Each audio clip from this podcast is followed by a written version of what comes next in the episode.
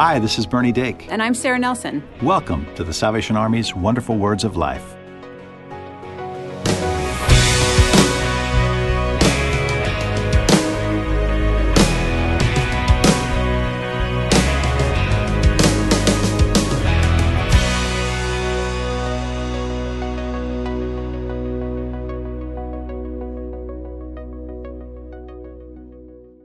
All right, Sarah, Nolan's back. Middle school, day one over. Yep, he's done it. I'm so proud of him. And you know, it's interesting this time of year, I definitely feel like the gears switching from summertime to the routine of the fall and getting back to activities and church and that sort of thing. So, mm. uh, you know, we're, we're kind of working through that process right now. And in the Southern Territory, this week starts our Bible conference at Lake Junaluska. So that's right. sure to be uh, a wonderful time as uh, in, in, they're going to be studying the book of Ezekiel this week. Wow.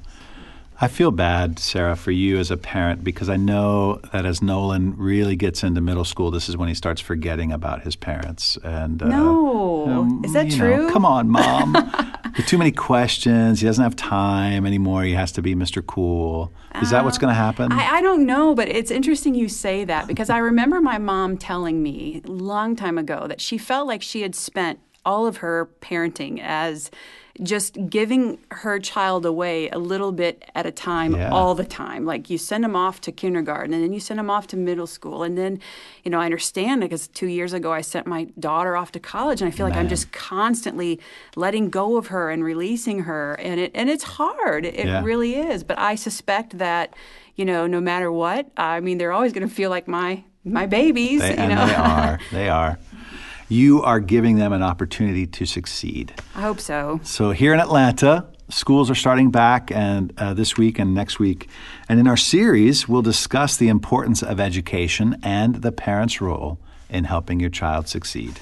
This week, the Israels continue the topic of loss, but we now focus on recovery with an emphasis on finding a new normal. It's it's been uh, you know pretty incredible to hear them reflect on this particular time in their life, and I'm sure that unless we actually walked this journey with them, we uh, you know can't truly understand what the you know the totality of this experience has meant in their life and how exactly does one go about finding a new normal mm. when this huge piece of your life is sort of not present with you anymore. I, I, don't know how to explain it for anybody else, but in our own situation, when Laura's brother passed, which was the first relative that was uh, immediate family had passed away in our relationship, uh, we desperately didn't want to forget, and there's no need to forget about that relative. Yeah. We celebrate them yeah. uh, and all that uh, the time that we did have with them now? Does it make the pain go away or the sting when the birthdays come or the holidays come and you you remember that time or you see the family picture? Uh, no, but you know there is a purpose for this these things that happen, and we if we're willing, God can use that for His good, and we can come alongside other people who may be going through that and help them understand. It's yes, it's going to hurt, and it stinks, but life is not over. You know, I love that idea. And I recall the, the Israel saying that one of the things that sort of helped them the most cope with um, you know, losing their son in this tragic accident was the realization that he wasn't truly lost. Yeah. He was in heaven yeah. with his Savior. They knew that he was saved and that he was present with Jesus. And what an encouragement! I mean, that is for me and certainly uh, for them, I'm sure. No more pain. No. Mm-mm. Well, again, if this episode really describes where you are as you've suffered a loss as well, let us know how we can pray for you. Send us an email at radio at uss.salvationarmy.org or call 1 800 229 9965. If you need help finding a counselor or just someone to talk to, your local Salvation Army would love to help.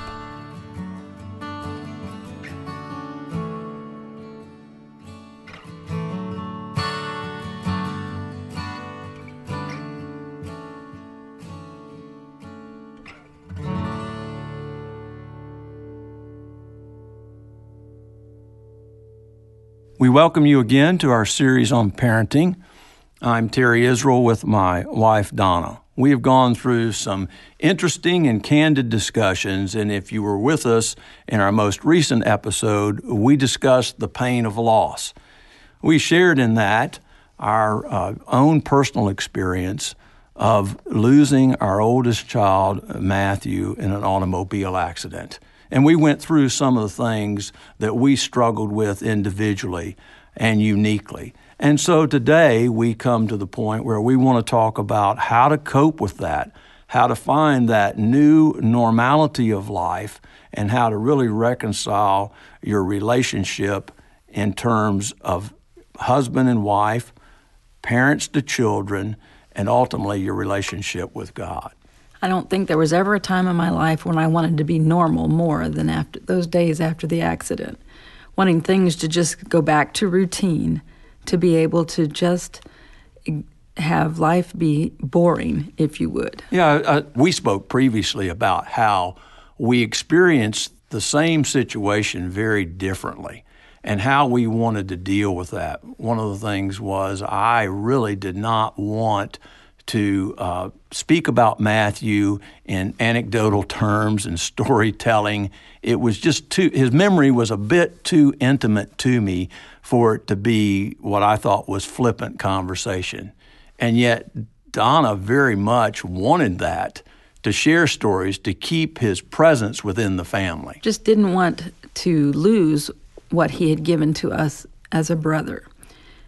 And the, the boys still looked up to him, even though he had been promoted to glory, which is what the Salvation Army terms when someone is passed away. So it's this wonderful thing of uh, having a great sense of a positive influence that permeated throughout our family, and yet that made it all the more tragic when suddenly he's no longer physically with us, but his presence, his spirit is very much there. So, how do you cope with that?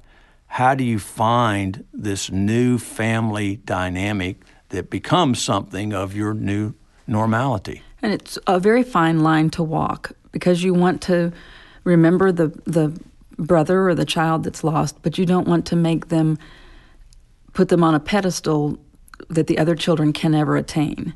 So there are all types of things that took place and simple things. We had a lot going on in our family subsequent to the accident with caregiving and long-term recovery and all that. So it was all the more difficult for us to find our stride and get back to a sense of normal. Uh, it's really ironic that Donna would say that. There was no greater desire than I'd just like a nice, boring day, and yet for several months that didn't take place.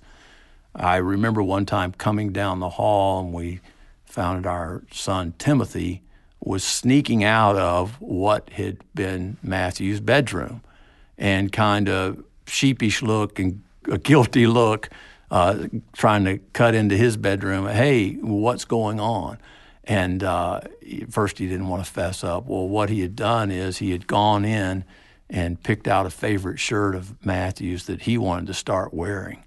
And so it's simple things like that that saying, yeah, that's okay that's all right. How you deal with it may be entirely different than what I deal with it, but we're still very much going to take into our lives the sense of presence of the one that we've lost and inclusion that, yes, even though they're not physically present with us, they're still included in our family.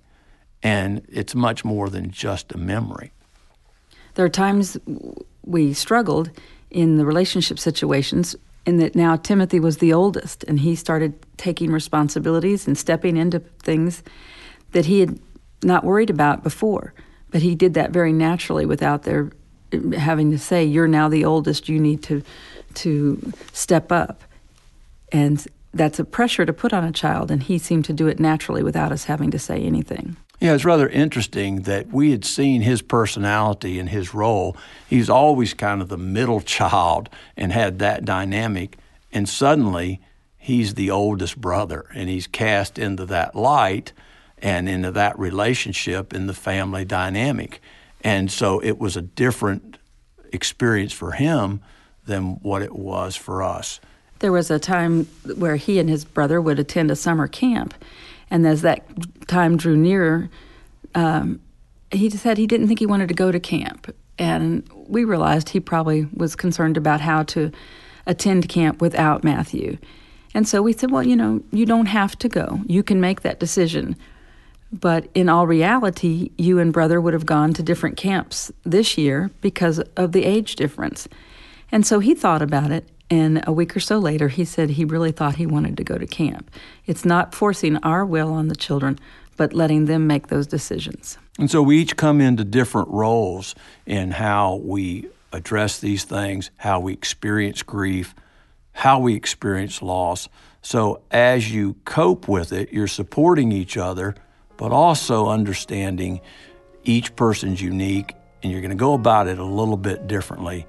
As we moved through things and learned to cope in different ways for different in different aspects of things, um, we both had to be involved in things we'd not necessarily done in the past. Terry took on a um, a greater responsibility in, in the care for Nathan. He actually stayed with him at the hospital most days because I couldn't be there.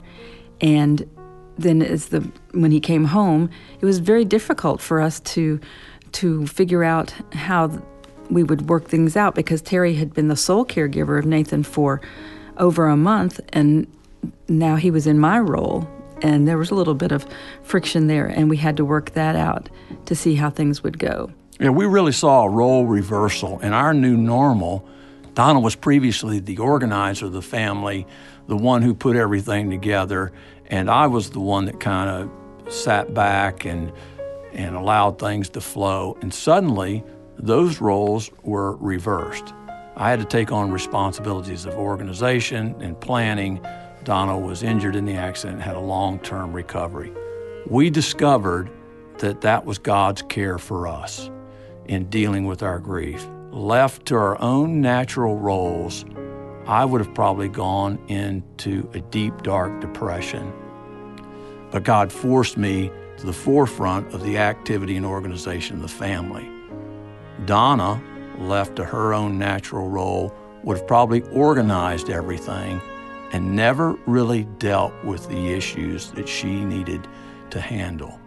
In God's plan, she was put on the sideline and really had to go through her spiritual journey so that she could experience healing. That's how we really began our reconciliation with God. Mine through a newfound dependency upon Him, and hers through a deepened relationship with Him. We thank you for being with us. We do ask you to join with us in our next episode. We will begin to discuss education and future plans and working with your children as they begin to launch into adult life. May God bless you. The Salvation Army's mission, doing the most good, means helping people with material and spiritual needs. You become a part of this mission every time you give to the Salvation Army visit SalvationArmyUSA.org to offer your support, and we would love to hear from you. Email us at radio at uss.salvationarmy.org. Call 1 800 229 9965 or write us at P.O. Box 29972, Atlanta, Georgia 30359. When you contact us, we'll send you our gift for this series. It's totally free for listeners like you, one per household while supplies last. You can also subscribe to our show on iTunes or your favorite podcast store, and be sure to give us a rating. Just search for Wonderful Words of Life. Follow us on social media for the latest episodes, extended interviews, and more. And if you don't have a church home, we invite you to visit your local Salvation Army Worship Center They'll be glad to see you. This is Bernie Dake, inviting you to join us next time for the Salvation Army's Wonderful Words of Life.